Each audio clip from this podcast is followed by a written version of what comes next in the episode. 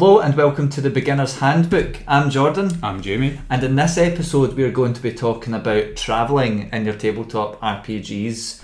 So, I think for this episode, we're just going to kick off with well, first of all, anyone listening or watching, have you ever ever had a game where there was lots of travelling? If so, what was it like? Was it good, bad? Was there anything thrown in to make it feel unique? We'd love to know a wee bit more from the player's perspective, but for those maybe that are running games, do you spice up your travel in a way that makes it unique or fun? Um, I myself, I'll get into the details later, but I'm not a big travel guy um, in terms of the games and things. But Yeah, for me, I'm kind of 50 50, so it depends on what setting we're doing, depends Yeah. on it depends on how much I'm buying into it or not. But again, we'll kind of talk more in detail about that in, in a little bit, I think. Mm-hmm.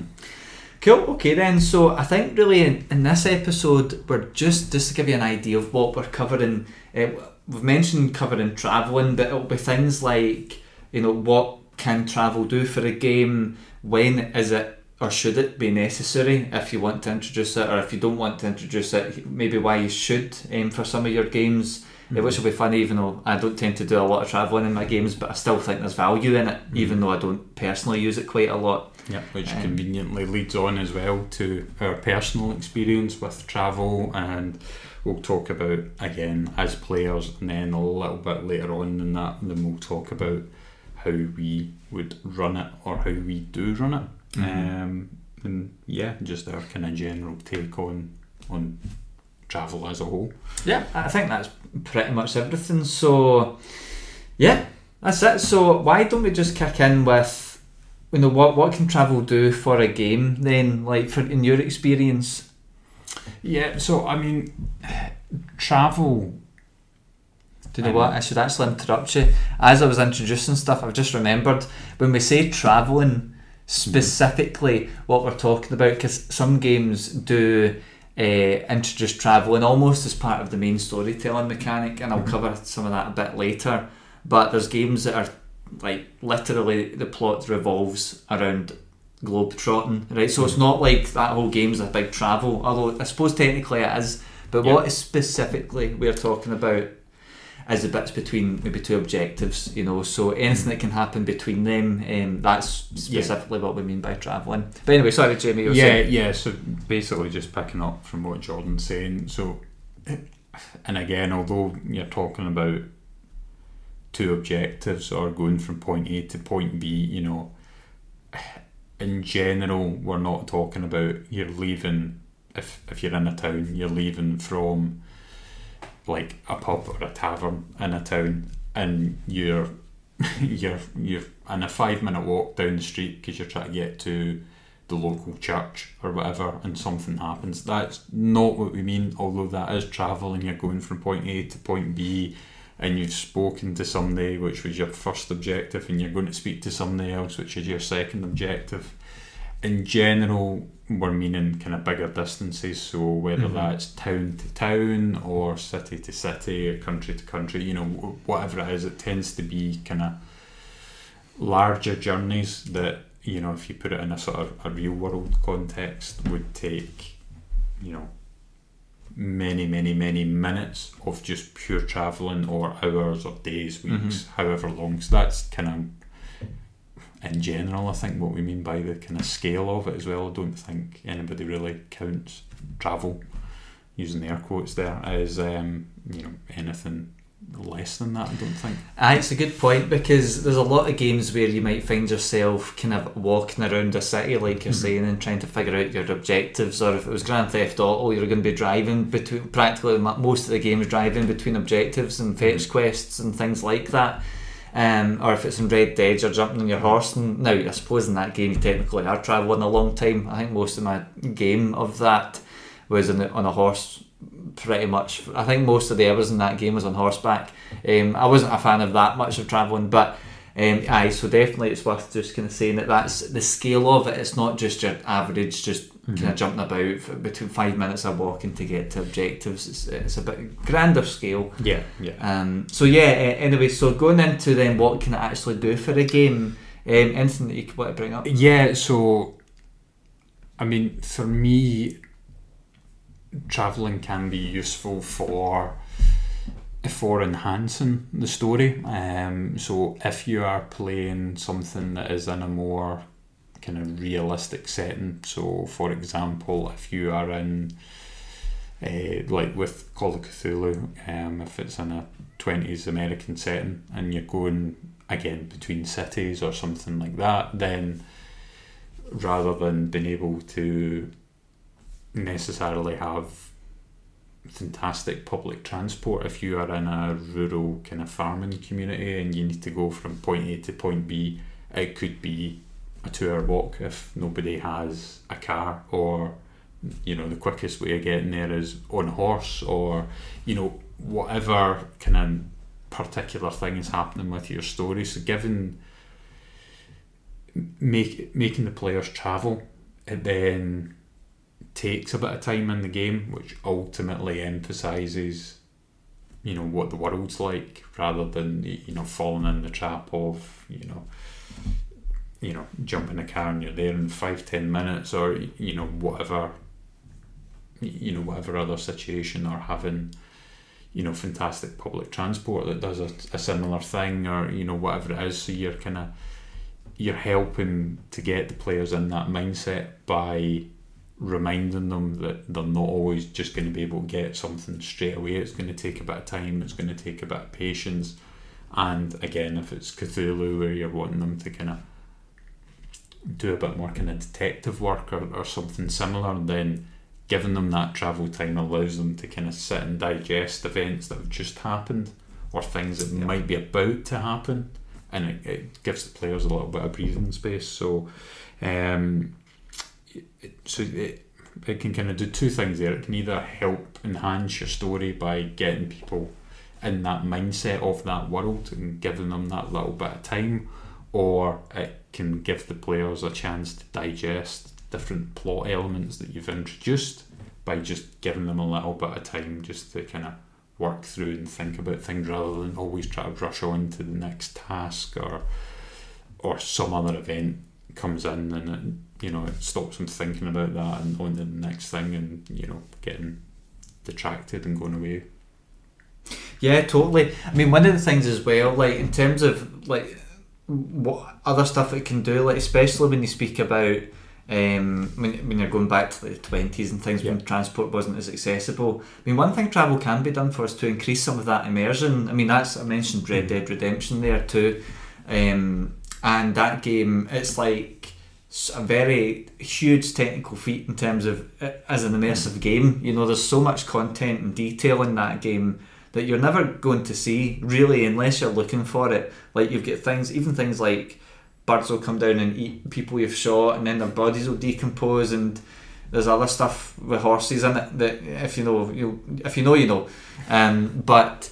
There's a whole bunch of stuff in that game, um, mm. even things that you do on so-called like offshoots or meetings, meeting strangers, which are random events in the game that just happen. They're, they're kind of scripted events, but they're random. Then they pop up every so often while we travel, and sometimes you'll meet people that you've saved at mm-hmm. different mm-hmm. points, or if you kill an NPC and come back later, you might hear something somebody talking about how there was one I'd seen the guy was like, oh, it should have been me that gets shot and all that. I've, I've, you know let my son and my wife down, sort of thing. So a hugely immersive game. So it's it's definitely one thing that if you are doing something where travelling was maybe a hardship in, mm-hmm. for example, the twenties or even way before that, if it's even fantasy games really with a lot of travelling, mm-hmm. maybe with low, low level players that, that have no money and no skills to actually fly or jump on magic carpets like my guy um, you know, actually maybe having travel at least during those stages and putting a focus on how difficult it can be can really help increase some of that immersion. Um, yeah, I think it's, it's a good. I think that's actually a good example of, of using travel uh, to, to enhance your games. Is there any bad examples actually that you've maybe came across? I'm just I'm thinking about some myself, but uh, you, you, that you've at least experienced. Is there any travels you've went? Oh God, I I don't think there's anything that I think's been done particularly poorly. You know, yeah. I don't think there's anything that I've done that I've went. This just doesn't make any sense. You know how. You know how's person A managed to get there on, you know, the back of a donkey quicker than that other person there that's used the train and it's across three countries. You know, Magic donkey, that's why. magic donkey on steroids or, Yeah. or something. Um, no, I, I don't think there's anything that's ever been done that's been done bad, but there's been games where it's it's it's just been a bit relentless, and because of that, it's just Right. the repetition of of the same tasks. Um, so, I, as an example, in in D and D, one of the things you can do is a survival check, and one of the the kind of offshoots of doing that is that you can use that for navigation, whether you're successfully getting from point A to point B, and you know through a forest or or whatever, or whether you're finding yourself enough food when you're on your journey Yeah. of however many days, weeks, months, whatever, um, and, and so on and so on. So, like if you're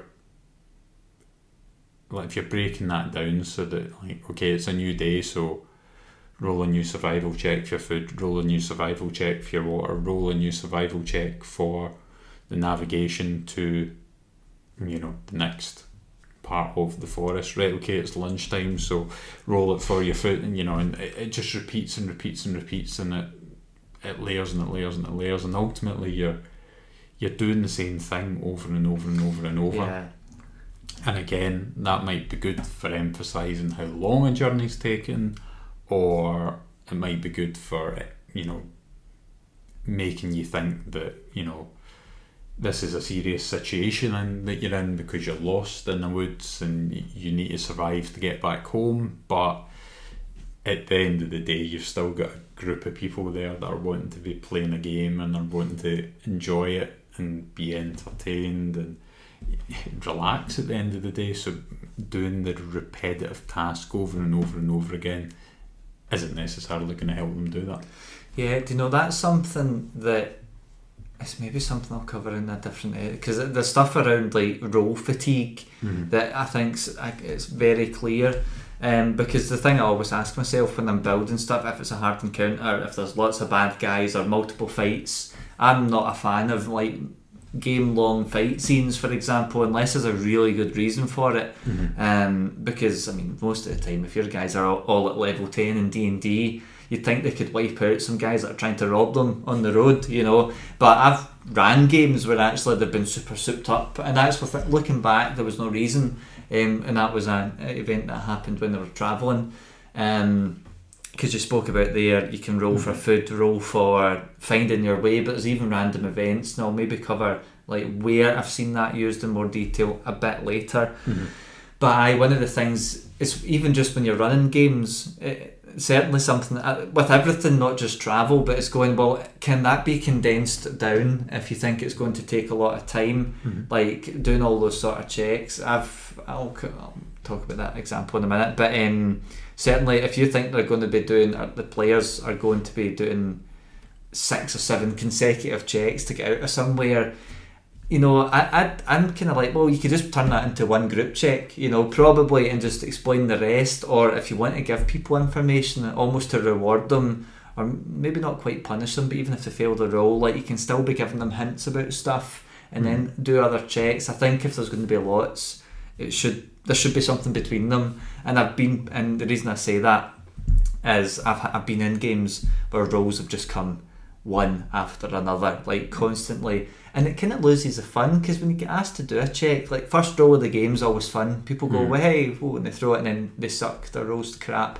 Um, which is why I moved to doing a lot of Call of Cthulhu because low's better always. Um, but like you want rolling to mean something ultimately, and that's where when you're doing it and traveling, it's hard to make it work very well, and we'll cover what we at least think might help make it better. But you know, sometimes I've I've seen it where traveling's been almost uh, in an attempt to augment it, Mm-hmm. kind of superficial rolls have been introduced. Like it makes sense, you know, for survival. I understand that, but quite often what I do in these cases is if someone's proficient in it and they've got a high skill, then I can't. Sometimes I don't even do rolls and things, and Mhm. even survival checks to find a way. If somebody's proficient and they're a ranger, and maybe they they they have good survival, and maybe they're Mhm. proficient in survival, then I kind of try to circumvent all of that stuff and actually replace it with character stuff and I introduce it like stories and things. Um, although I'm kind of getting ahead of myself in terms of um, how to spice it up, so I'll circle back to that later. Mm-hmm. Um, but yeah, in terms of a bad example um, of travelling, I had a game.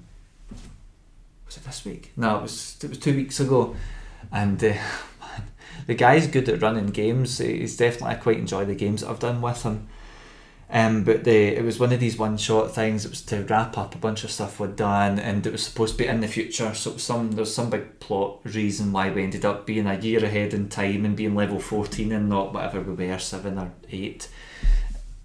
Seven because we're level fourteen, and uh, I basically because it's a shame because you, we try and finish up quite tight those games. It's middle of the week. It was actually the start of the week. It's on it's on Monday nights so I mean, most of his work, you know, at least I, I work and I, I think I get up the earliest anyway to work, but definitely a couple of the others there uh, get up early to work. At least most Mondays, uh, most Tuesdays. So we don't want it to run on dead late. In between mm-hmm. that, I'm already playing a run in another two or three games, you know, during the week. Um, actually, not recently because I've been off with our our mm-hmm. games um, yep. the last few weeks. But um, I so but that game basically revolved and I knew it was coming and I was like oh no he's done this because I knew combat was going to happen and that was going to take forever um, but it was literally like everything's collapsing the, the apocalypse has come there's lava everywhere it was probably some Baldur's Gate type thing and for those that don't know what that is it's kind of like like hell type environment a hellscape there's this big I think it's a big black gate. I actually don't know much about it myself, but um, lots of demons and fiends and all that kind of good stuff. So it was kind of like that there, where it was a normal village getting burnt to burnt the ground, burnt mm-hmm. to a crisp, and it was there was a big black dragon flying everywhere, like when he's you know an ancient dragon. It was one that spits acid, whatever that one is, which yeah, which was in the D and D trailer for the movie, um, and uh, anyway, so that was flying overhead. It was like a constant threat, but it was basically do a roll, do this, do that, and it was like you do a roll, it's good do do do you walk up, and it's like okay, you've successfully stealthed, great. Do a roll to get to the next bit, and you see the increments it was in. It was like yeah, the guy had a full map. It was probably like twenty or thirty tiles or something, and it was like doing ten diagonal, so really five vertical movements like every turn, every check. I'm just like come on and it went on all and I did my best to like speed run most of that I was doing stuff I was trying to get the dragon's attention so I could like die or something. It was in the future so I was happy dying if it meant that we're actually getting to the next bit. Um, and man it literally I think it was an hour and a half to get across this village or well we played for three so it was actually probably closer to two hours you know? And it was like it just wasn't fun. The thing is we rolled really well you know? And there was a couple of things the guys the guy done to try and augment and make it fun and kind of little puzzles along the way but it just was far too long it just fell flat yeah yeah whereas really the first six checks could have been one check to get us to the puzzle you know he could have just made it if he was desperate he could have made it harder you know mm. but that's an example like that ended up being two hours of literally the whole point was getting across a town yeah. and I get there was it was supposed to be challenging but it just became literally two hours of travelling. Um, yeah, mm. two hours of travelling. And it was a shame because the guy's game actually after that was really good, but man, I was losing the will to play it. I was mm-hmm. man. Yeah, yeah. So in that kind of circumstance, like again, if there's a dragon flying about and it's spitting acid out and things, so rather than oh dear, there's now a big puddle of acid, you need to figure out how to navigate that, and it being about completing that task mm-hmm. is the mm-hmm. thing that's taking you the time. It's literally just right moving from here to here, roll, check, right, okay. Yeah. Here to here, roll, check, right, okay, and then repeat, repeat, repeat. Yeah. To the point that the challenging parts of it become a slog rather than something that's getting your getting your problem solving part of your brain going and yeah. try to figure out what's going on. It just becomes like a kind of oh, right, okay. Yeah, don't get me wrong. I mean, the guy did did include little challenges which were kind of good to do, but like you're saying, like it got to I think by an hour in, it was kind of like just like I want to get through this. So when the challenges are coming up, you're kind of already done with them in your head, like because mm. that's what I thought I was hoping, although I know the guy, so I was a bit like, oh no, it's gonna be like what it became. But um, I was kind of hoping for these different challenges and things. I mean, there's a couple of really funny moments during it as well, and so it wasn't literally just rolling for two hours to travel. But I mean, most of it pretty much was, you know. So it was, it was a shame, but it was otherwise a very good game. But it, it shows you like part of his, I think maybe too far almost. He went in. We spoke about immersion and how it can add to immersion, and clearly there was there was that desire to, to add to immersion and things.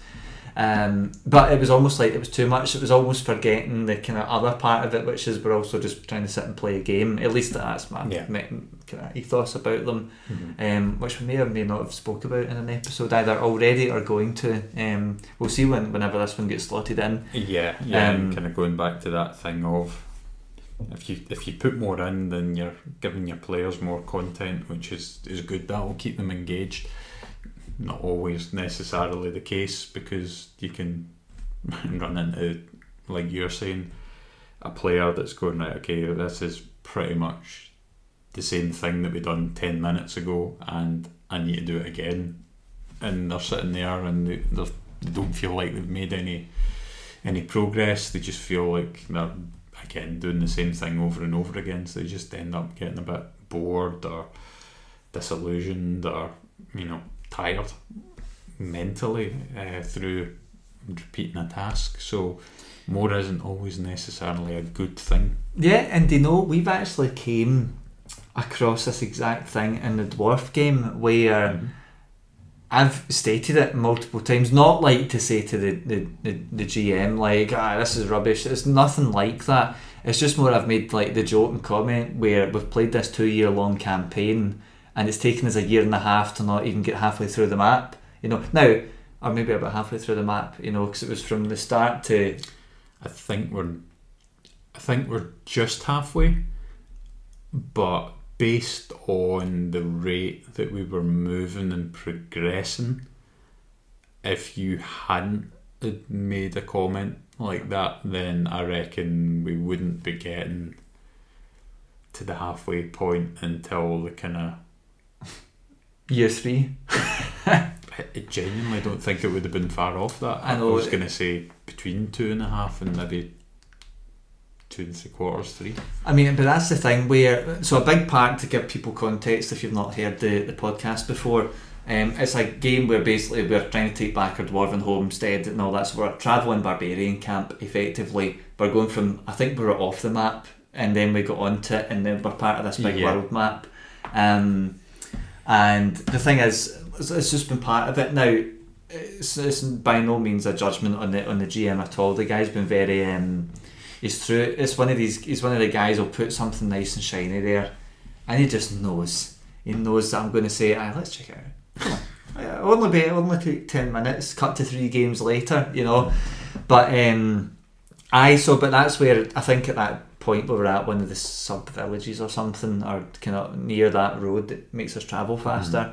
And I just said like the players, so it wasn't a, a thing to the GM. Like it was more to us. Like we need to just get on this road that will speed it up and get moving because that's been all this time, you know.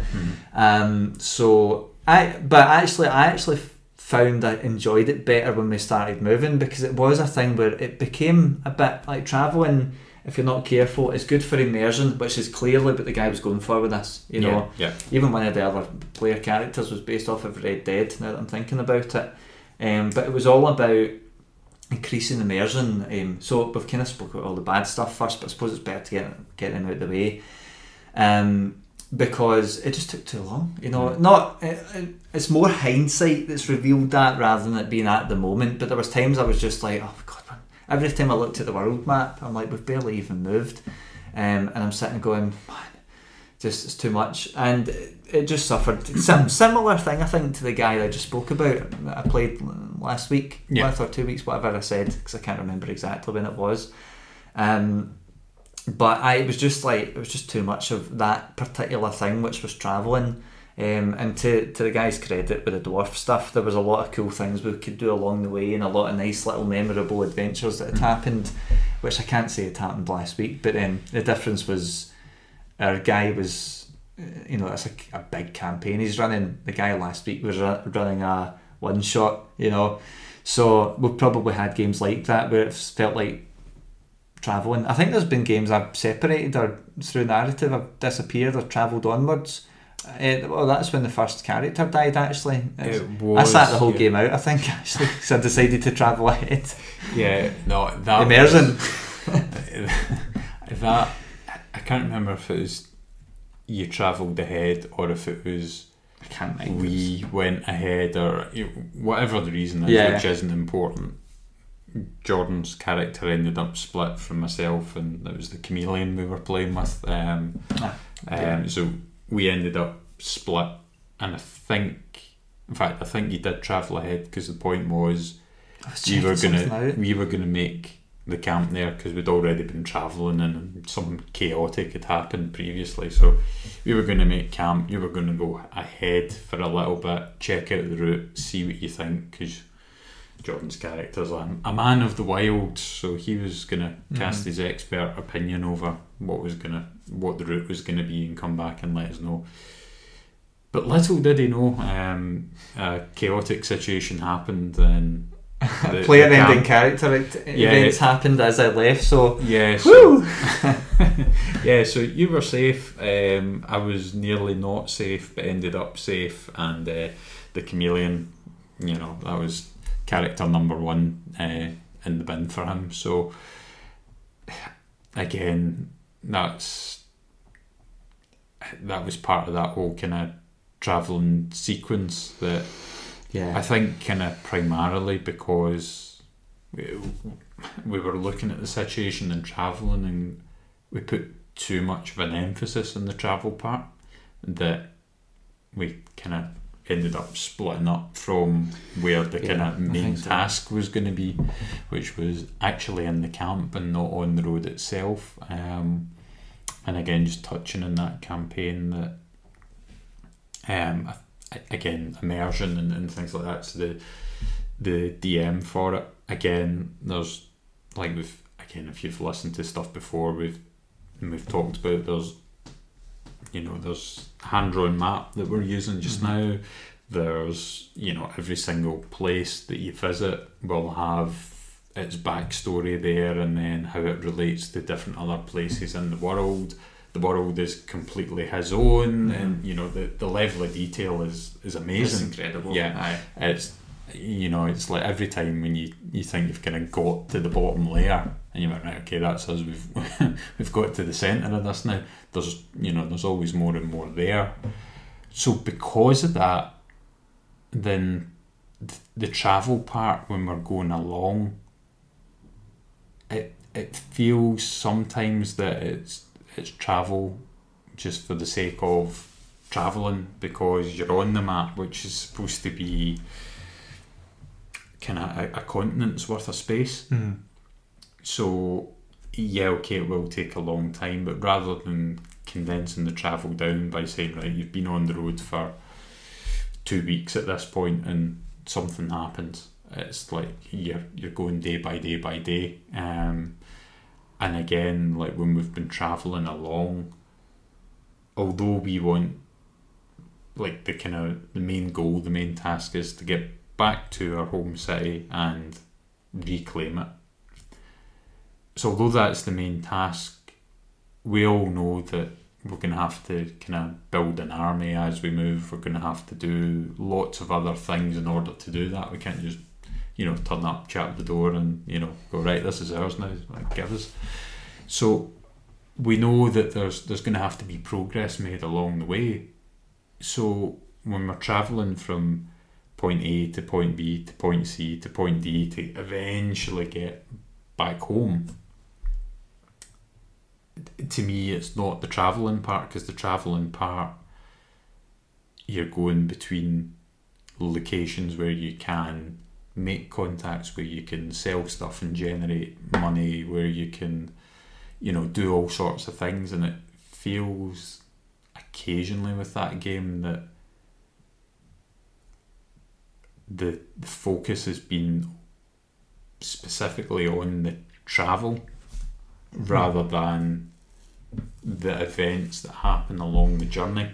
So like turning up to village A and then you go right okay well you get you get food, you get water, you sell a couple of things, you buy a couple of things, you're there for a day, you know, somebody's goats went missing or whatever and you know, you you find it and then right, okay, that's fine when you go. And then it's like roll a survival check, roll a survival check, and then that part drags until you can get to the next bit where you can kind of have a bit more freedom and kind of explore the towns and kind of get to grips with the kind of unique culture that's supposed to be there and you know that Mm. that sort of a thing so it feels that that the that to give us the sense of scale to give us the element of travel that the focus has shifted so much towards the journey that the kind of the, different places along the way of of get lost. You know, it's like when somebody goes backpacking in like Australia or you know the Southeast Asia or whatever. They, they never come back and they go, oh yeah, it was amazing. Yeah, do you know, do you know, every single day I done twenty five thousand steps. It was amazing. And then one day done thirty. You know, nobody ever comes back and says that. They go, no, I went to like Kuala Lumpur and I was here and I was here and I was there and Mm. there's this place. Oh, look at this mountain over here. You know, they're showing you places, things. They're talking about events that happen, and they might talk a bit about the travel if it's something particularly interesting or significant Or bad. or bad. I've yeah. heard a lot of bad travel stories as well. Yeah, that, that that was the way I was dressing that up. Yes. Interesting, um, you know. But ultimately, that's the thing because nobody comes back and talks about how difficult the journey was. They talk about you know what they've achieved by going on that journey. You know, the places that they've seen, people they've met. You know, and things that they've done. Not, yeah, it took me three days to get here. Yeah, and the thing is, what I do wonder though is, I'll, I'll go into details about travel in different game systems later, but like for this particular story, just maybe to help set more context, um, it's based off of um, strongholds and followers, which looks like it's got some interesting little mechanics in it and things. But maybe that I, I do kind of wonder if that leans because it leans towards more hardcore. For example, a short rest is eight hours, not one, and a long rest is seven days, not eight hours. Um, so everything's like super more hardcore and just all of that stuff. So I wonder, you know, sometimes the systems themselves can be like that. So maybe that's in part why it's like that. Um, but certainly, like travel can like it helps be immersive. It helps maybe even set up the world, and mm. maybe even doing the traveling can help introduce, like you mentioned, the cultures. Like you can in- introduce that as part of traveling. But I think with this particular example, that's kind of get lost because the focus was on the travel parts Yeah. and less about those kind of key points that we, we've mentioned a wee bit and maybe mm-hmm. breaking into a bit more later.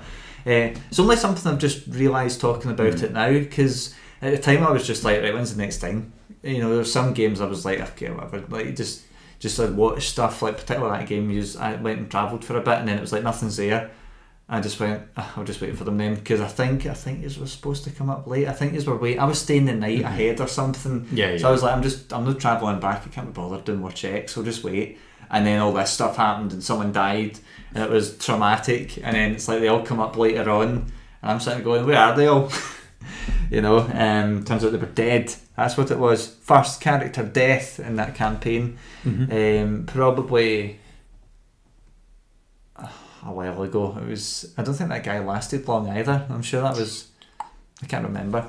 But um, three, Aye, this four thing. games maybe. it's kind of hard to remember because you know we've spoke about this before, but we're currently on a pause with that um, campaign just to kind of check out new games and, and just do Mhm. other stuff for a wee bit as well. Because I'll tell you something, the, the GM that's been doing it must have a strenuous time going through. I mean, I'd ran a game for a year and I wasn't struggling, but you see when I actually took a break and paused that, like to let people do their own games, because it turns out everybody's now obsessed with wanting to run a game, which is awesome. Um, I've went. I don't need to prep anything. This is great. It just it's weird because I've done it for a year, and that's on top of the other games I still run. You know, um, but I yeah. So I think then in terms of why else could it be necessary then? So we spoke a wee bit about kind of travelling for the sake of it. Like Mhm. sometimes it's good. It is sometimes good just to in terms of scale. We've mentioned this just with this Yeah. this particular story. It helps just iterate how big it is. Um, you might even want to iterate it because maybe it's actually a huge challenging part of the day to day life of people in this world, regardless of the system. You know. Um, we spoke about 1920s Cthulhu, but maybe even uh, much earlier if it's um, Down Darker Trails, which is the Western themed Cthulhu games, um, or well, practically any fantasy game. Um, Pathfinder does, tra- I think there's different rules for travelling in Pathfinder, but I've, I've not read enough about it to know yet. I've not ran it yet. Um, but yeah, so we've talked about it maybe being good for setting up the scenes and things. Uh, is there any examples for why you might introduce it in a more realistic setting at all? Yeah, well, I kind of touched on it a little bit earlier, but and again, we'll kind of talk about what we kind of feel in more detail in a little bit as well. But for me personally, one of the reasons where I would go out of my way to do checks during travel and kind of break the travel down into more detail would be in a more realistic setting. So again talked about earlier on, you know, in the twenties with Call of Cthulhu possibly being an option for doing that because it's real world and because it's a different time period from the period that you know we're all in just now, then doing that might be something to do. But with that as a setting and with that as an example, if you are in a kind of suburban town and you know the America somewhere or the UK or you know wherever else, then you go well. You've probably got similar-ish facilities and things kicking about to what you would have in terms of today in a suburban mm-hmm. type town. So you go right. Well, okay, cars will be less common, but you still might come across a car because, in general, people that were living in suburbs in the 20s had a bit more cash than Mm-hmm. people that were living in the middle of cities and small flats or, or you know, anything like that. So, you know, you might still run into kind of you know some hint at what the future is going to be like whereas if you go even further back so a game that I've not ran as of yet because I've still got a couple of wee things that I'm tweaking about in the background um, is well I'm, I'm planning to set that in the kind of 1300s approximately. So and what I'm planning on doing with it is setting it in you know our world rather than any kind of fantasy type world or anything like that. So real world around about the 1300s Am I getting a sneak peek? eh, maybe I'll plug my ears the whole time. yeah you, you leave the room yes. Um, so um, with with that, then you go right because it's real world because it's thirteen hundreds and it's based on the kind of Knights Templar and kind of some of the myths, some of the kind of stories around that. So, you know, if if you're in the middle of Jerusalem, then if you decide that you want to travel back from Jerusalem to whatever country your knight is from, if you're playing a knight and all that kind of thing, then you go right. Well, if that is from Jerusalem to the UK, then you go well. In the thirteen hundreds, that's a journey over many months. You know, that's not going to be right. Okay, well, hop on the flight. Four hours later, sorted. I do one check and you're done. Yeah, exactly. Yeah. So, because that takes physically such a long time to do, and because you're not in a fantasy world where you can. I don't want to be kind of disingenuous when I say when you can make up a reason to speed up transport. I, I don't mean that the way it might come across, but in a fantasy world, you've got you've got a bit more leeway. You know, you've got a potion that teleports you from point A to point B. You've got um, one of the things that we had were giant mechanical bulls that were essentially like a train basically, Oh, yeah. if you remember I forgot, that. I yeah. forgot about that. Yeah. Yeah, so you know that's again in this particular world that we are playing in with that campaign with the dwarfs. So you know you've got something like that that you can do. So you can in- invent something to replace the convenience of the modern world. But if you if you're making it real world in the thirteen hundreds, then trains don't exist, cars don't exist. Mm, horses and things, well, you need a bit of cash in order to have a horse and and so on and so on. So you need to then either if if you fast travel it and then okay you can still do that and you can alleviate some of the issues from travel that you might run into again repetitive checks and things or what you can do is go right okay well that journey in the real world would take four months so you as the GM are going right okay so what we'll do is I'll go right I'll split that into four games Mm-hmm. so that I'm still emphasising that it is a journey, it is a monumental task. You can't just decide to do it on a whim if you want to do something like this. But what I'll do is I'll speed up the travel to a kind of main village or city along the way. And then I'll get them spending a bit of time there and then having to do the logistics of the next part of the journey. And then I'll do the same thing a little bit further down or the, the second game in I'll have an issue on the road to the city which then makes it a challenge to then get to that city you know they discover that one of the water flasks has actually got a hole in it so they've got you know however many litres less water so they need to navigate away to a source of water or you know you have to kind of barter with a local or you, you know whatever you know do something that involves a task and play the task out. Play the challenge out rather than roll right okay you've managed to find food and things so right okay you, travelling on for another couple of days and right do another roll for me so rather than kind of rolling with no real description of what's going on and no real consequence actually focus on a problem, a, a task, and then develop that and work that out, and then speed up to the next sort of sensible point. Yeah, I think that's where the guy that I spoke about who had done um, it was that game uh, where everything was crumbling and travelled across the town. It took two hours to get there. No, th- he did bits like that where it's like here's a wee key point and all of that, but it was like between those key points, it was like just c- constant bombardment of rules and things like that. You know, so it did diminish it because really. What, why can it be necessary? It is about increasing immersion. It is about adding challenge to the players. It is about making for example, the game that you're talking about, then if you want to travel somewhere that's going to take four months, then really what you would want to do is make it feel like a feat to get there. That's like a part Yeah, of the reward yeah. for getting there in the first place.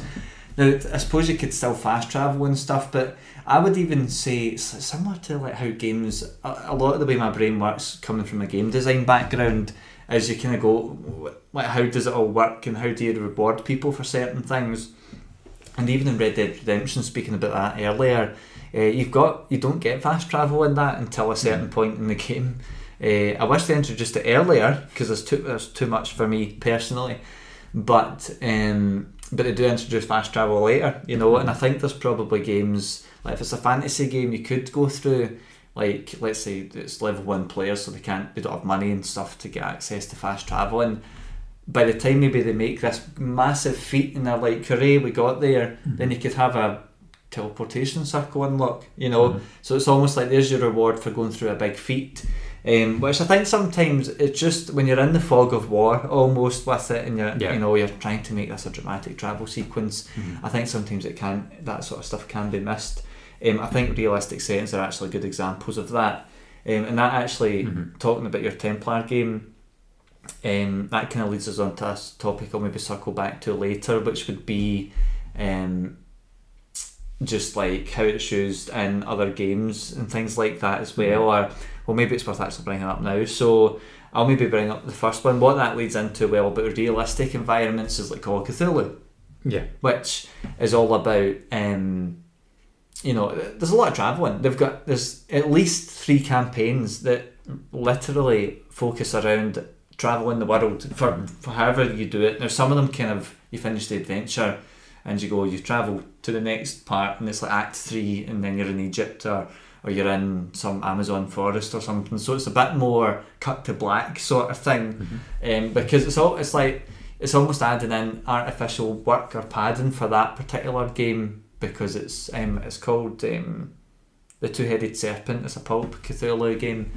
Um, but I so there's different games that do travel, and it's for that reason. It's mostly it's about emphasizing the grandness of this big adventure you're on, and some of the other campaigns it's a bit more like emphasizing the challenge of the whole thing. Although I've not played them, but I, I know based on the bits I've read and watched that it's kind of like the bigger parts around it. One of them called Horror on the Orient Express. Um, it's literally it's you're on the Orient Express and a whole bunch of stuff happens. Um, I think there's stuff to do with different dimensions and stuff. I don't know. I've not. I'll maybe get it. Although if we played it, I do know some of the guys that one of my family has, done YouTube videos before, um, and I think the guys that he used to or still plays with have done the horror on the Orient Express, and it's like two years, and I don't think they'd finished it the last time I'd seen. So big, it's a big game, Yeah. but it's all around travel. Cthulhu also has ma- masks of um, Nylanthotep. I think that's how you pronounce it, um, and I'm pretty sure that's a big globetrotting one. Um, Mhm. But we've also we've spoke about like we've kind of gave a lot of our experience with D and D. I think with travel, yeah, um, yeah. but you know, I mean, other just to give. I'll maybe give you some other stuff as well, like Curse of Strahd, which I've been running a lot of. Like a lot of travelling. It's a small world you're in. It's a Mhm. small kind of. I can't give you some of that. It's a small area you're Mhm. in, um, or it's, well, it's fairly large, but it's not like the campaign size that we're playing with the dwarves. Um, but basically, some of the other stuff that we've got is we need to travel between all these different towns where all these cool events happen, and, and basically stuff happens all the time. Um, but the guidance actually gives you on the GM screen that I've got for Curse of Strahd. It basically says every 30 minutes of travel, roll on a table. Mhm. 18 or higher, something happens, you roll on a table and you see during the day, I think, and then during the night and off road, I think it's like 14 or 15 or higher, so the chances of something happening become harder. Yeah. Uh, and no, if it's off road, it's 15 or higher, and at night, you've got a night table to roll on. dur- Versus during the day and night, it's much, much, much worse. Like, there's a lot of bad stuff that can happen at night in that game. So they actually use it as a mechanic to less to slow down the travelling between these key locations, which basically if you've played Curse of Strahd, you want to go to Strahd and you want to kill him probably, and that's your goal. And sometimes you meet him at the beginning of the game, which is what I've done for my players, and they knew exactly where to go. But with that game, you've got all these key locations that you can go to. Mhm. Um, now it depends how hardcore you want to be. I've seen a map online with times and stuff between locations, and you're speaking like four checks sometimes between. I'm Yeah. it's a bit much, but at least the, the kind of key events that, that are there are, are almost like narrative, little narrative experiences. Although if you bombard people with it too much, it just becomes a bit of a snore. Um, but I so but otherwise we've kind of covered other D and D stuff, but Mhm. that's like another example how travel is used in, in things like D and D on top of the stuff we've mentioned. Um, I wonder actually if you remember the game that we some of the have you played any of my Cthulhu games? Do you remember any traveling in it? I'm trying to. I thought there was one that had a lot of traveling, but I can't remember now. There was The the, forest one? of yeah, the forest one that you done. Um, Was there a lot of traveling? I can't remember. It was so long. a bit of travelling um, because we had to travel. Yeah. yeah, okay. for, for the guy who doesn't like travel, everyone who's listening or watching, This it. is why I so stopped playing. we had travel. to travel from wherever our characters were from. So my character was from the states, moving from New York to like um, Was it Norway? I set it. no, it was it was in the states. Um, oh, it was Canada. It was in Canada, I think. Yeah, so from New York State to Canada, um, the chameleon who was playing with us for that one, he had to go from one of the, the southern states, I can't remember which one, Texas or whatever, to Canada. Ah, that's And then the author, his character came from Norway, so he had to come from Norway to Canada. So there's a lot of travelling going on over, you know, in, in my character's case, a few countries realistically for the chameleon's character, one continent, and then for the author's character as well, a, a continent and a, an ocean had to get crossed for him to turn up. And that was just to meet with the initial character who Yeah. then talked to us, who would then give us the task that he wanted us to complete. To be f- yeah, Which- first. Which then involved some more travel to a different location, all still within Canada, to then get to whatever point we got to, to then have to walk along a road and through a forest. I think that was 'cause some issue happened with our transport. And then when we got to the place that we went to, we then had to explore that place, which then involved more moving around. So, Yeah, and while maybe that isn't technically travelling, I think the thing that because this was the first game I think I ran, me, I think it was actually the Yeah. first ever one I ran because it was the first one I'd written as well. Um, even though travelling between these different houses in the village isn't really a lot of travelling, it's not like Strahd. It's like literally like it's a ten minute walk.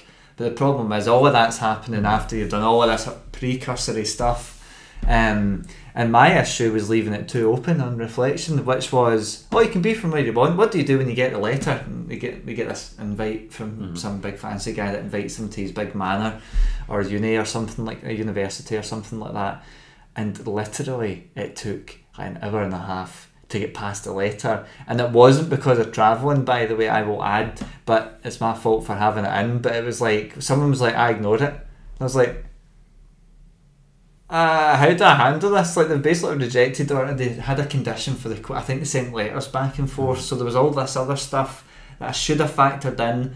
Um, but I mean, the whole introduction. I think it took two hours to get go from the letter, which was only to set the scene in my head at the Mhm. time, and what a mistake I made.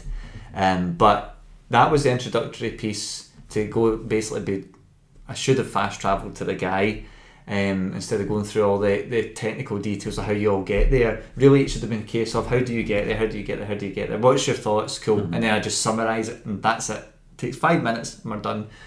Um, but once you guys got there, there was you had to go speak to some guy at an asylum, and you had to travel there, and there was all there was all these other things. I don't think there was any back and forth or anything. It wasn't like the first part, but I mean, we'd already lost an hour and a half or something, or two hours before Mhm. that point. Um, and I, and then straight up the guy that was going to lower dump and give his answers. I think um, one of our players just killed him, just killed him because he was insane. And I was like, well, I didn't see that coming. Uh, but then, so it was like all these different mistakes, and this is where traveling can go wrong big time because it did go wrong at Mhm. least during that point.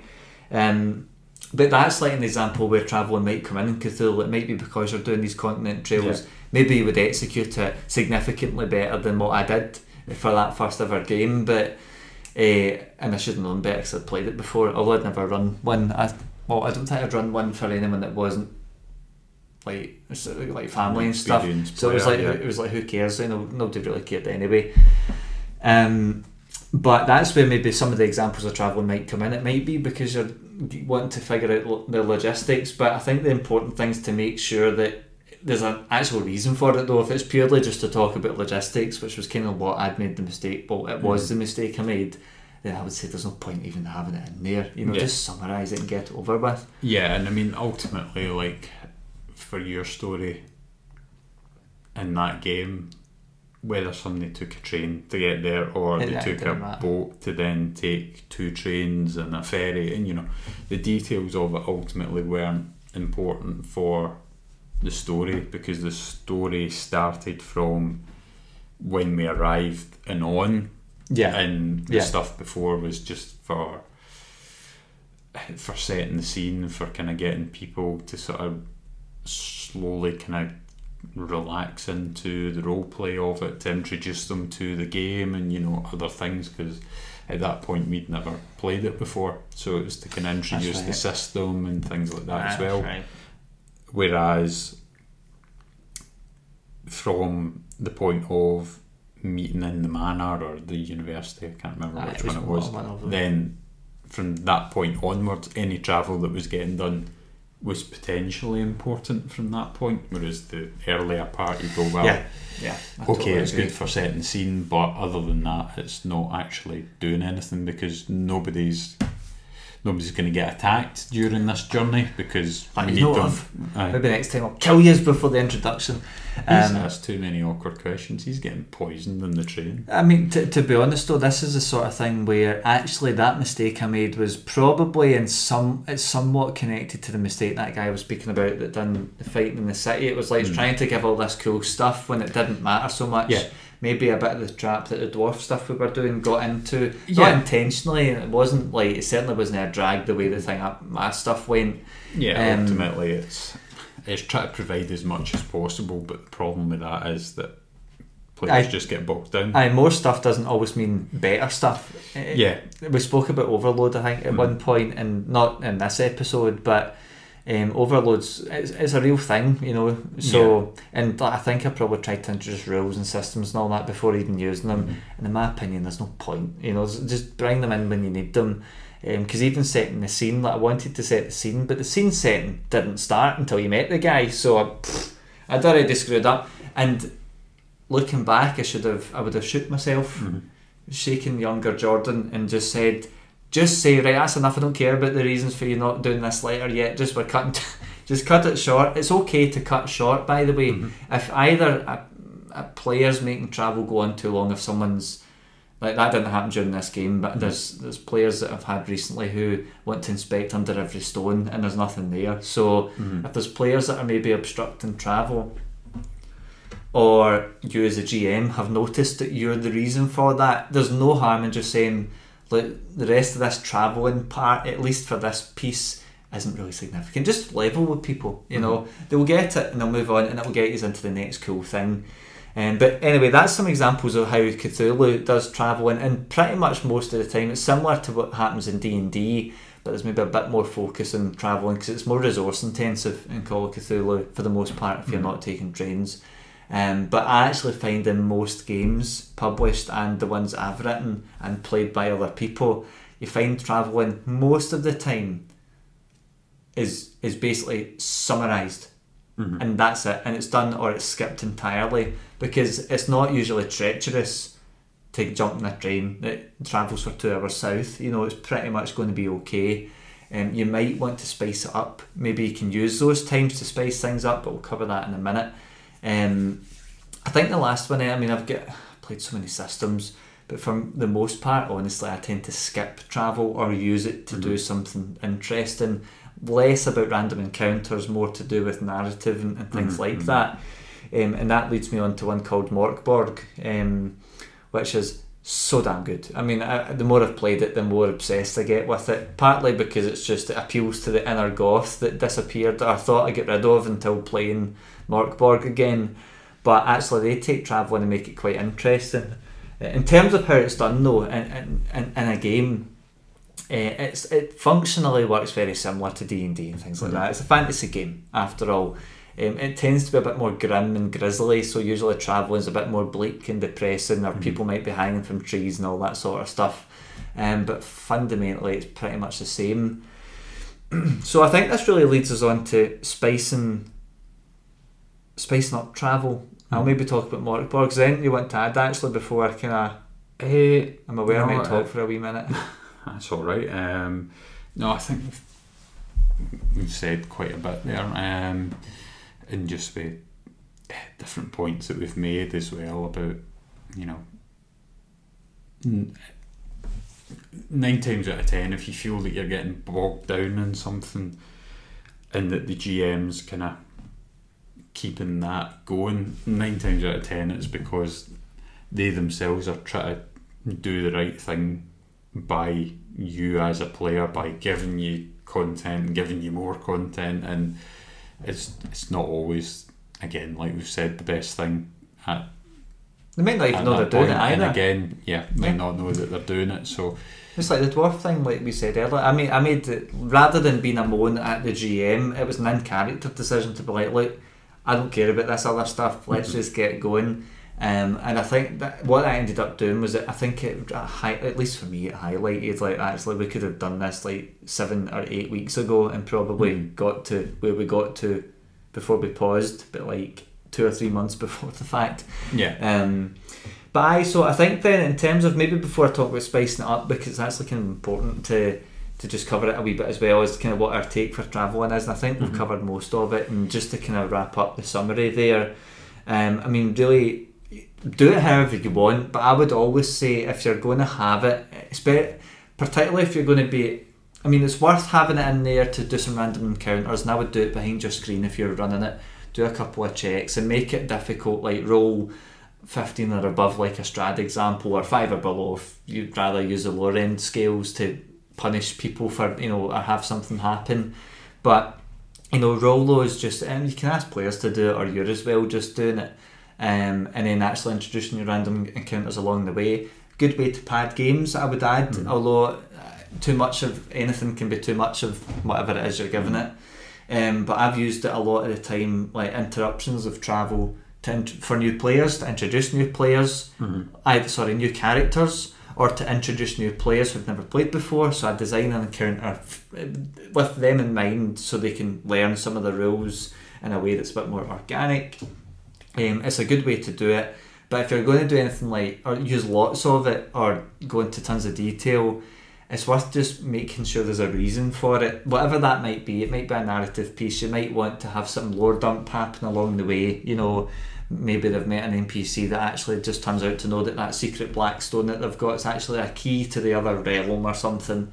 You know, give make sure there's a reason because uh, if you don't, and there's a lot of travelling in your game, and you're padding basically artificially padding with encounters, mm-hmm. it will get stale, which is what happened to, to me with the game a few weeks ago, two weeks ago or last week. It's happened to us with the dwarf game that we've, we've spoke about a lot. So I would just say that's basic guidance. Um, mm-hmm. I so I think that leads us on to spicing it up. Yep. And, and I spoke about Mörk Borg. So one thing that Mörk Borg does, while it's pretty standard, people tend to be a bit more scared of travelling in, in the game because quite often your characters have less than four hit points, and almost everything you fight will have at least double that. Um, it's a very asymmetric in terms of difficult uh, difficulty game uh, in the favour of the enemies although it's a game that rewards creative playing like a lot, mm. I thought it'd be way too hard, and then I'd get totally screwed up in that game so many times. As a GM, I was happy, but I was like, well, turns out this wasn't a challenge at all. Um, but one thing they do that makes um, traveling super unique. And I just wanted to kick off with this rather than just our, any of our opinions because I think it's so cool. In Mörk Borg, you've got something called the Calendar of Nechrubel, which is effectively a collection of psalms that similar to Bible psalms that talk about the, the end times and the, the mm. coming of the end. Uh, and you do roll for that almost like a random encounter table mm. um, where you roll, you get different dice that you get to select. You get a d2, d4, d6, and it kind of goes up depending on the length of game you're playing. If it's a one shot, you do a d2.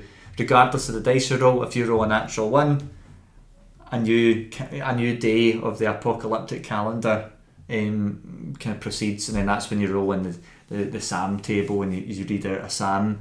It's a very unique way. While it it might not technically have a lot of in-game impact, really the whole point of it is it's about flavour of the world. You know, to give you an example, there's one about. Uh, the rich becoming poor and the poor are becoming poorer still. Once that happens, that might be day one of the apocalypse, and day two might be. Um, I won't go into some of the darker ones, but the like the, the, the, ground becomes warm in the graves and graves and the, the basically zombies rise up and all of that, mm-hmm. which is what happened in the last game I ran for it. So cool. It's more like a little narrative piece that you roll at dawn each day. So traveling overnight or sleeping in things, you get to roll this and get a chance of getting these calendars kicking off. And it's cool because you get to read them out, and players go, "Oh, that's cool. We're one step closer to the apocalypse. You've got seven days, and then the seventh day, it's the end of your game. So just heads up, if you get seven days, you're not finished. Well, you are finished. You don't get a choice. That that's Mörk Borg's kind of style. So Anyway, so these examples are pretty cool because it's narrative flavour, but what it actually does is it lets you summarise travel in a way that you can mm-hmm. bring in these little flavours and it makes it feel like a very dynamic world.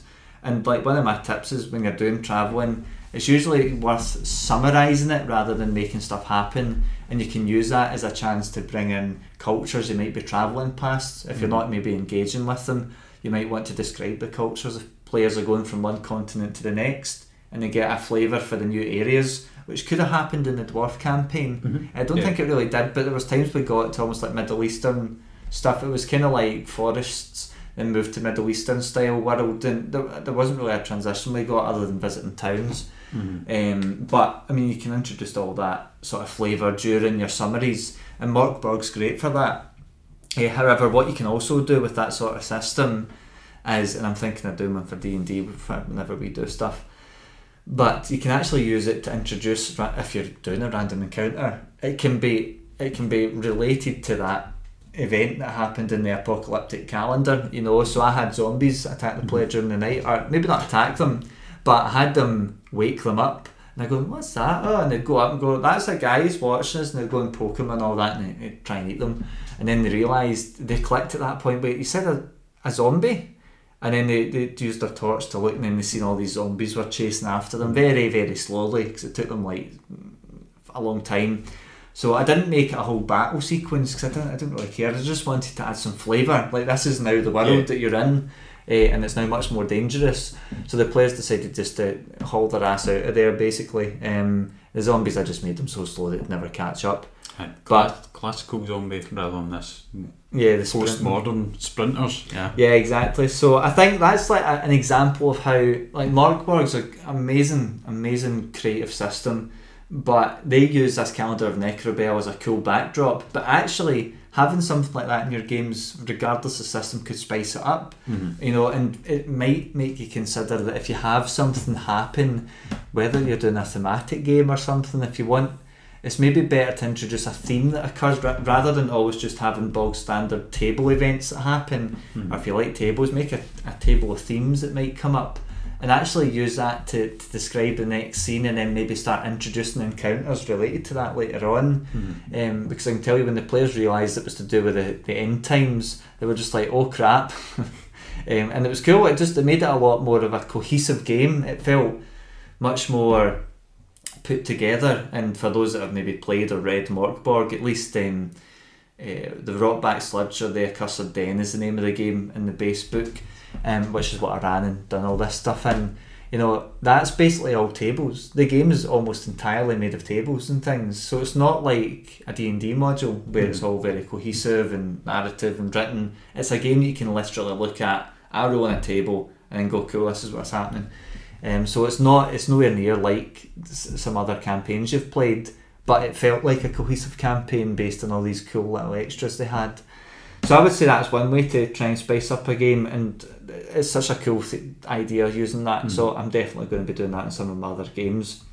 Um, have you got any ideas to any suggestions for spicing up games? Yeah, so again, kind of touched on it a little bit um, earlier on, but sticking with the example of the the game with the Templars, then, well, again, because it's realistic, uh, not realistic, because it's set in the real world and set during a time period where travel was difficult, then for me, rather than going right, okay, do another check, see if that works, do another check, see if that works, do another check, see if that works to emphasize the difficulty. The plan is that if the players choose to travel, because I'm not going to make them travel, um, it's going to be based on what they want to do, so it's going to be quite kind of loose in terms of whether you're staying in one location or whether you're moving and if you do choose to move locations well are you going like to the next village or to the next town or the next country or whatever but if they do choose to go on a bigger journey um, then at that point what my plan is for that is to give the players the choice of route. So if it's again to the next village for an example you're right well there's the main road which is going to be a bit safer because it's a main road, so there's going to be more people travelling, but it's going to be a bit longer, it's going to take more time. Or you can take this shortcut here, but there's less people there, which means it's more dangerous to travel along, and you might get ambushed along it and you know other dangers but I'll point out what the dangers might be at the time for the route and then I'll point out the kind of benefits so you might have a safer route and a route that isn't so safe Mm-hmm. and then let the players decide what to do so you've got them with a little bit of thinking time beforehand Mm-hmm. so they're physically planning out their journey albeit you're only giving them a choice between two things the quick and dangerous way or the safe and w- uh, way that's going to take a bit of time. Um, so you're you're only giving them that that choice of two things, but they're involved in the planning of the journey. And then if they're picking the longer route, then at that point you go right, okay, well, you can speed things up, but you go right, okay, so it takes takes all day to get there and blah blah blah. Or if they go the quicker way, then that ambush triggers and they have to fight to survive or fight to keep their possessions, but they get there in half the time. Yeah, it'd be interesting to see how, especially after doing some of these podcast episodes, how it Mhm. might impact. It might be worth maybe talking about it at some point, either on um, on the podcast or not. Just about how your approach might have changed since your last game you've done. Because certainly that's something that giving players those choices can be quite good. One thing I would actually say that I've experienced and I've skipped, I think there's value in it where it's not really the same thing that you're Mhm. talking about, but I've had games where it's like, oh, you've came to a roadblock or you've came to a bridge that's broke. What do you do in D and D? It's not quite like fast Yeah, route, yeah, slow route. And it's kind of like, oh, what's the problem? Um, to be honest, I've found that it's sometimes good to do the chats, but I actually found this is less about spite. This is more like my take on how to do the travelling.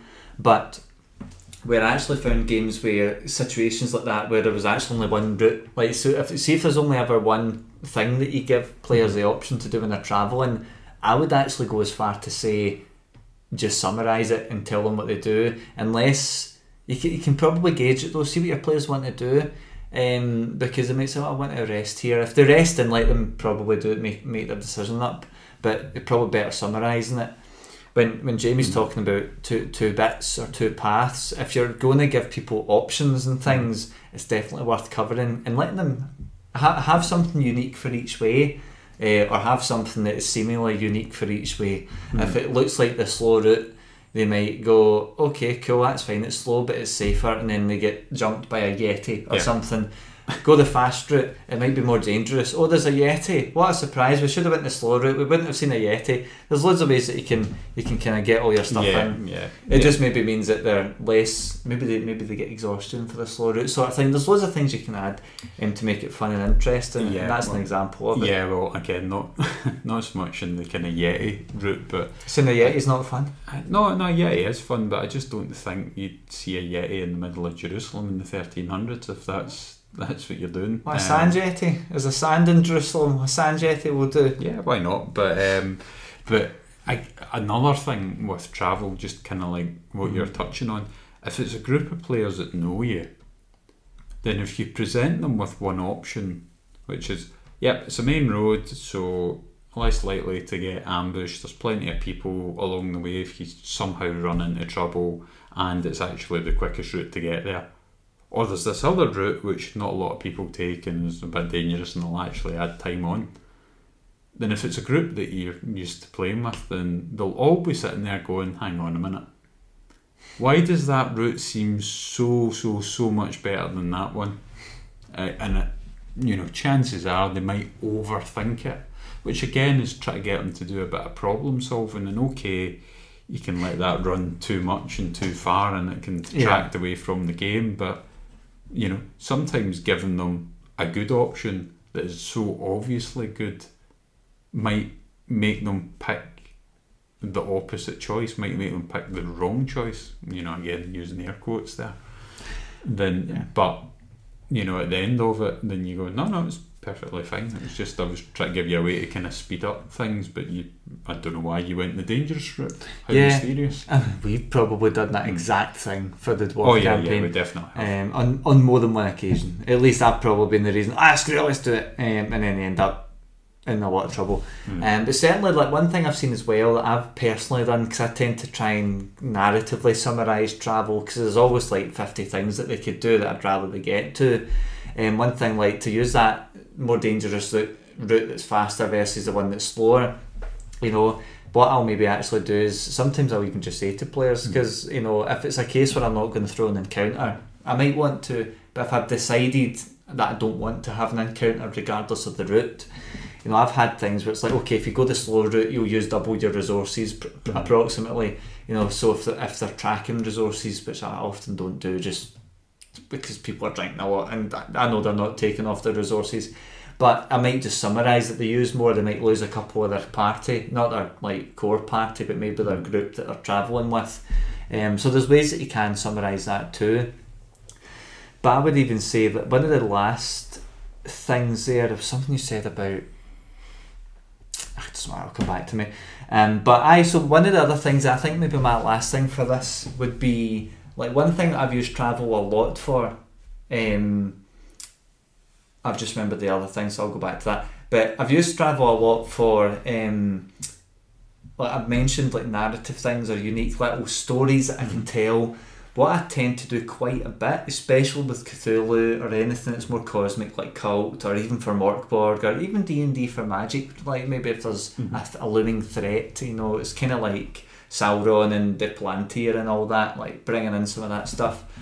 Um, where I'll maybe use travelling as a sequence that maybe actually they're travelling but nothing really happens, or maybe they'll see these ominous omens in the sky, similar to the purple storm that we seen one time, Yeah. which was really cool and actually it wasn't an encounter, but it was cool. It, it really set up that whole environment, but we Mhm. never really had any of that environmental storytelling after that. Yeah, Um, it's kind of there and yeah, it's a shame actually. It's, I've just realised because I do a lot of environmental storytelling just because I think it's an easy way to summarise travel and give players a, a unique little experience. But again, like if, if you go right, okay, if you're going from an area which is like a jungle to an area which is like a grass plains to an area Mhm. that's like a desert, then you go, well, it's three completely different environments that are going to have three completely different types of weather, which is three completely different temperatures, which is, and, so on and so on and so on and so on. So,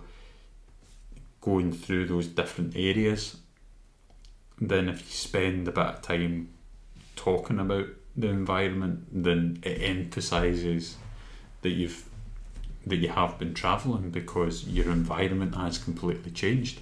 But you don't Yeah. need to go roll a survival check. You know, roll Exactly. another one, roll another one, roll another one. Yeah, totally. And that's something that I done with when I last the last game of Curse of Strahd I done this week actually.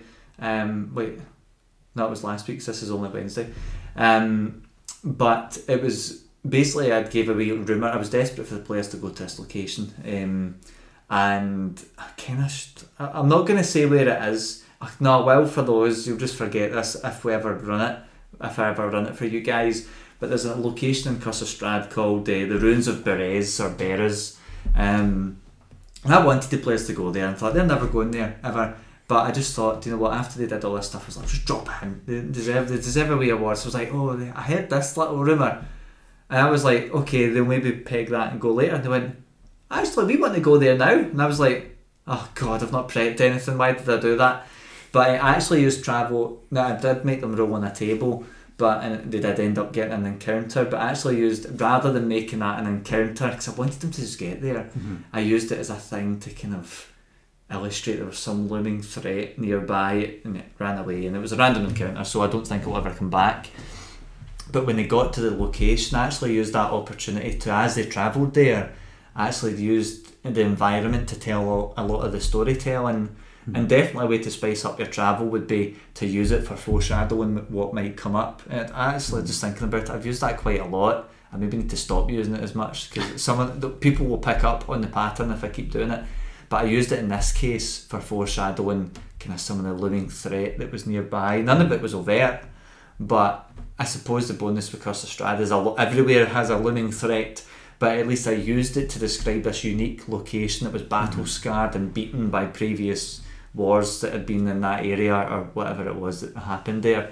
Um, so that's definitely somewhere to something you can do to rather than if, if you don't want to have an encounter or if, maybe if you're short on time, it's a great way to help still portray a cool story, almost pad out your world without padding out the time, Mhm. um, and it makes it look like you know what you're doing. I mean, most of the games I ran for that big year long campaign that I've just paused were based off of like 10 bullet points maximum. And they're like, how do you do this, Jordan? There's so much lore. And I went, it's a secret. And the secret was I don't have a flaming clue what I'm doing. Um, and then I write about it later. Um, but I think the last main thing to spice up games is I mentioned I do like storytelling during these times, or maybe foreshadowing again. I've mentioned, uh, but I loop all that into if I'm playing a cosmic game, which I was touching on before I side jumped there. I use it for maybe an opportunity for during sleep. I use it for visions. Mhm. No, I've seen traveling like doing watches at, at night, so you can actually do some environmental story storytelling or others. But I usually might I might have events happen during the night, maybe not directly impacting players, but maybe they get a dream about something that had happened Mhm. recently, or maybe it's a warning, or if this player was cursed by some cosmic entity or some uh, infernal dwelling beast in the Kult Divinity Lost lore, maybe that's trying to reach them, or maybe it's, it would actually be the dream um, world. I can't remember what it's called in Kult, but there's like a dream plane type thing. So maybe that's where some of those entities are reaching out to them in a dream. Might not have any consequences yet, but it's a way to foreshadow it and tell a story and almost allude to some of the threats that they might see coming up. So traveling and even the bits of travel that's really quote unquote boring, that like sleeping, Mhm. they can all be used for awesome storytelling mechanics. And I think that's probably some of the best ways you can spice it up.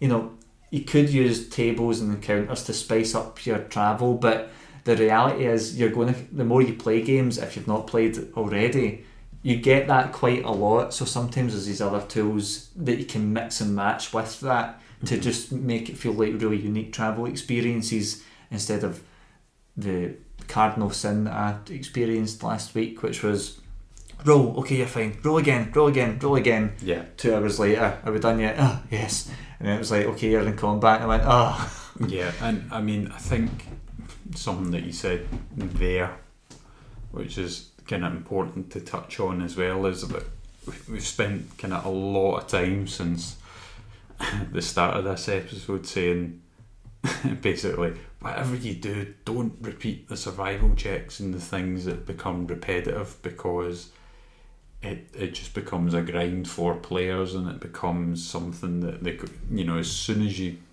as soon as you mention it, you'll spot them all just sighing or sinking, or you know, Yeah. you spot something, or hopefully you spot something that lets you know that all right, okay, this is maybe repeating itself too much. Um, but you were saying about using like a dream or, or, or a vision or, or something.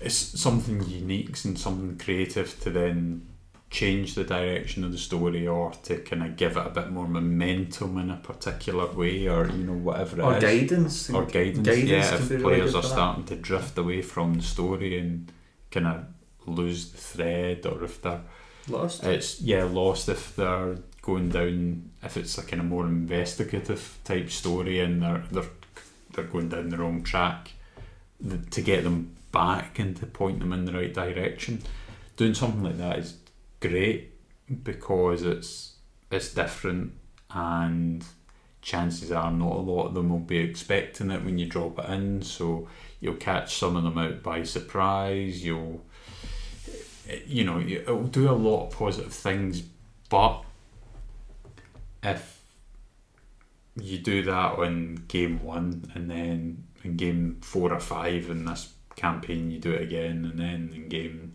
six or seven you do it again and that happens a lot. That starts to happen frequently. Rather than the players being particularly bored of it or finding it you know not entertaining anymore it loses its impact it loses the surprise factor it loses the kind of the importance, you know, if you're using it as again, like Jordan was saying, as guidance or something like that, divine intervention, you know, whatever, then it starts to lose that impact and it becomes ordinary and it starts to get not ignored.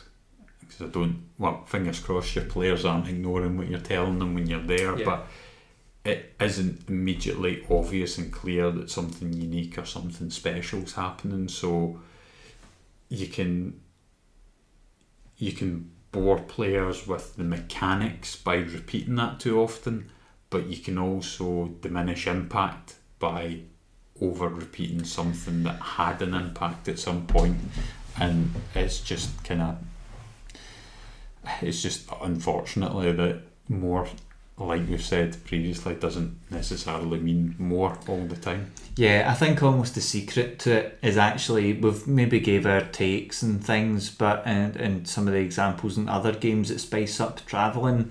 But ultimately, if you only use one of those tools, no matter how often they used it, or how not often you infrequently you used it, it's still it's going to get it's going to get stale. So a cocktail is always really nice. Um, I mentioned even dreams for like foreboding, or maybe in part as part of your travel, you might use it as like kind of foreshadowing a threat.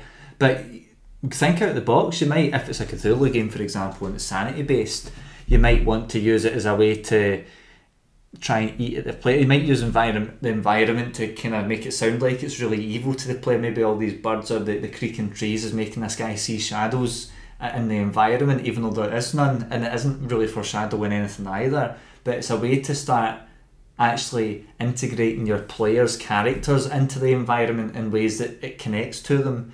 Um, there's so many ways that you can do that. Um, it's definitely just that's a whole. There's a whole bunch of different stuff. So don't even any of the standard tools. Try and even um, what's it called when you associate like a meaning, like if you get say the moon smiles or something. I can't remember the phrase now. I've forgotten my higher English, um, so I've not used it so long. metaphor No, not a metaphor. It's when you give it uh, onomatopoeics. Uh, uh, anthropomorph anthropomorphic yeah. yeah. if you can do that with your environments almost to it's almost to represent some of your players journeys I mean, think, even think about it that abstract if it suits your game but I would say regardless of the tool you're using it's probably good it's one that always seems to make a bit of sense to bring in. Don't just throw it in for no reason. Mhm. like throw in a dream oh there's an evil monster in your dream. Oh my god.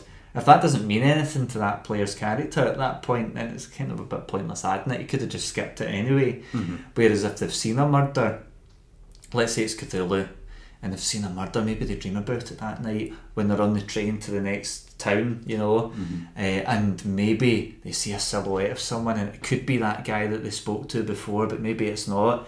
You know, maybe it's someone else entirely, or maybe it's their partner who's actually going to backstab them from their backstory. You know, Mhm. there's loads of ways you can make it really interesting, but think outside the box. And I would just say, just to sign off almost, have fun with it and just try stuff. If it doesn't work, your players probably won't notice. You know, they'll Mhm. see it as a wee bit of storytelling, assuming it's not an encounter and you're doing it as a narrative piece.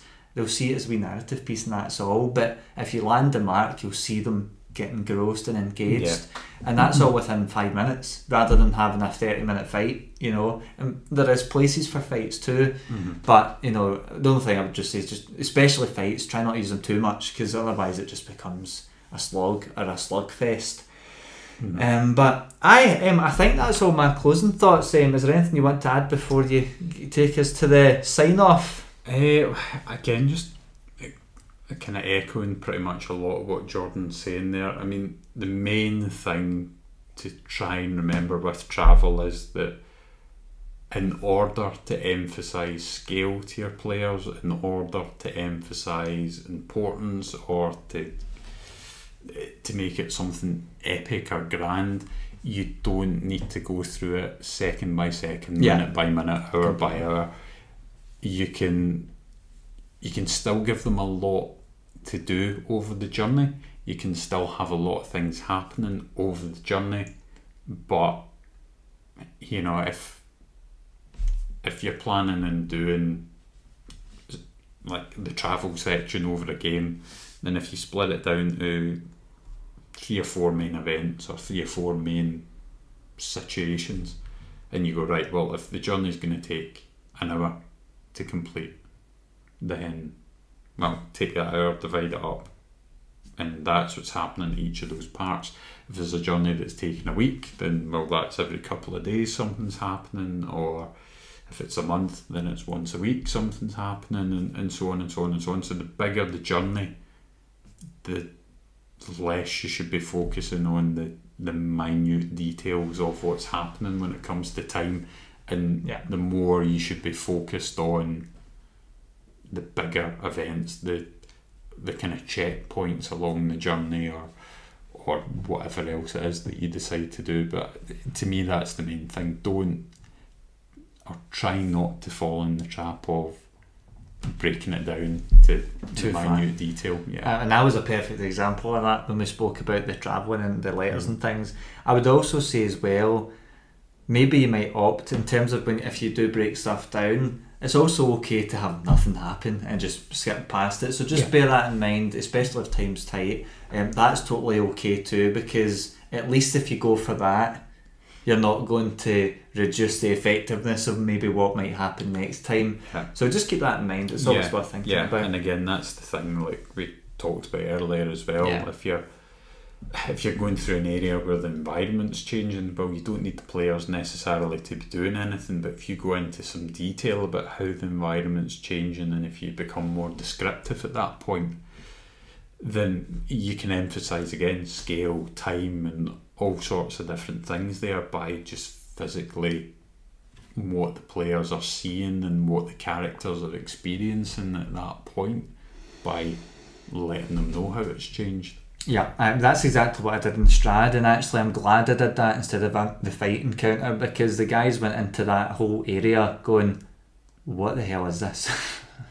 and it was great. It's actually one of the funnest little games I've done recently, and it was also the kickstart in Strahd again. But uh, anyway, so that's some of our takes. Um, I would actually say for anyone listening or watching, we'd love to know what your thoughts are on this. Uh, I've, we've, we've spoke about we've already asked you what your encounters have been like. Have you ever been or had a really unique experience that you would like to share? Is there anything that we've said you can like I don't actually like the sound of that. I think we should fight every time we want to travel.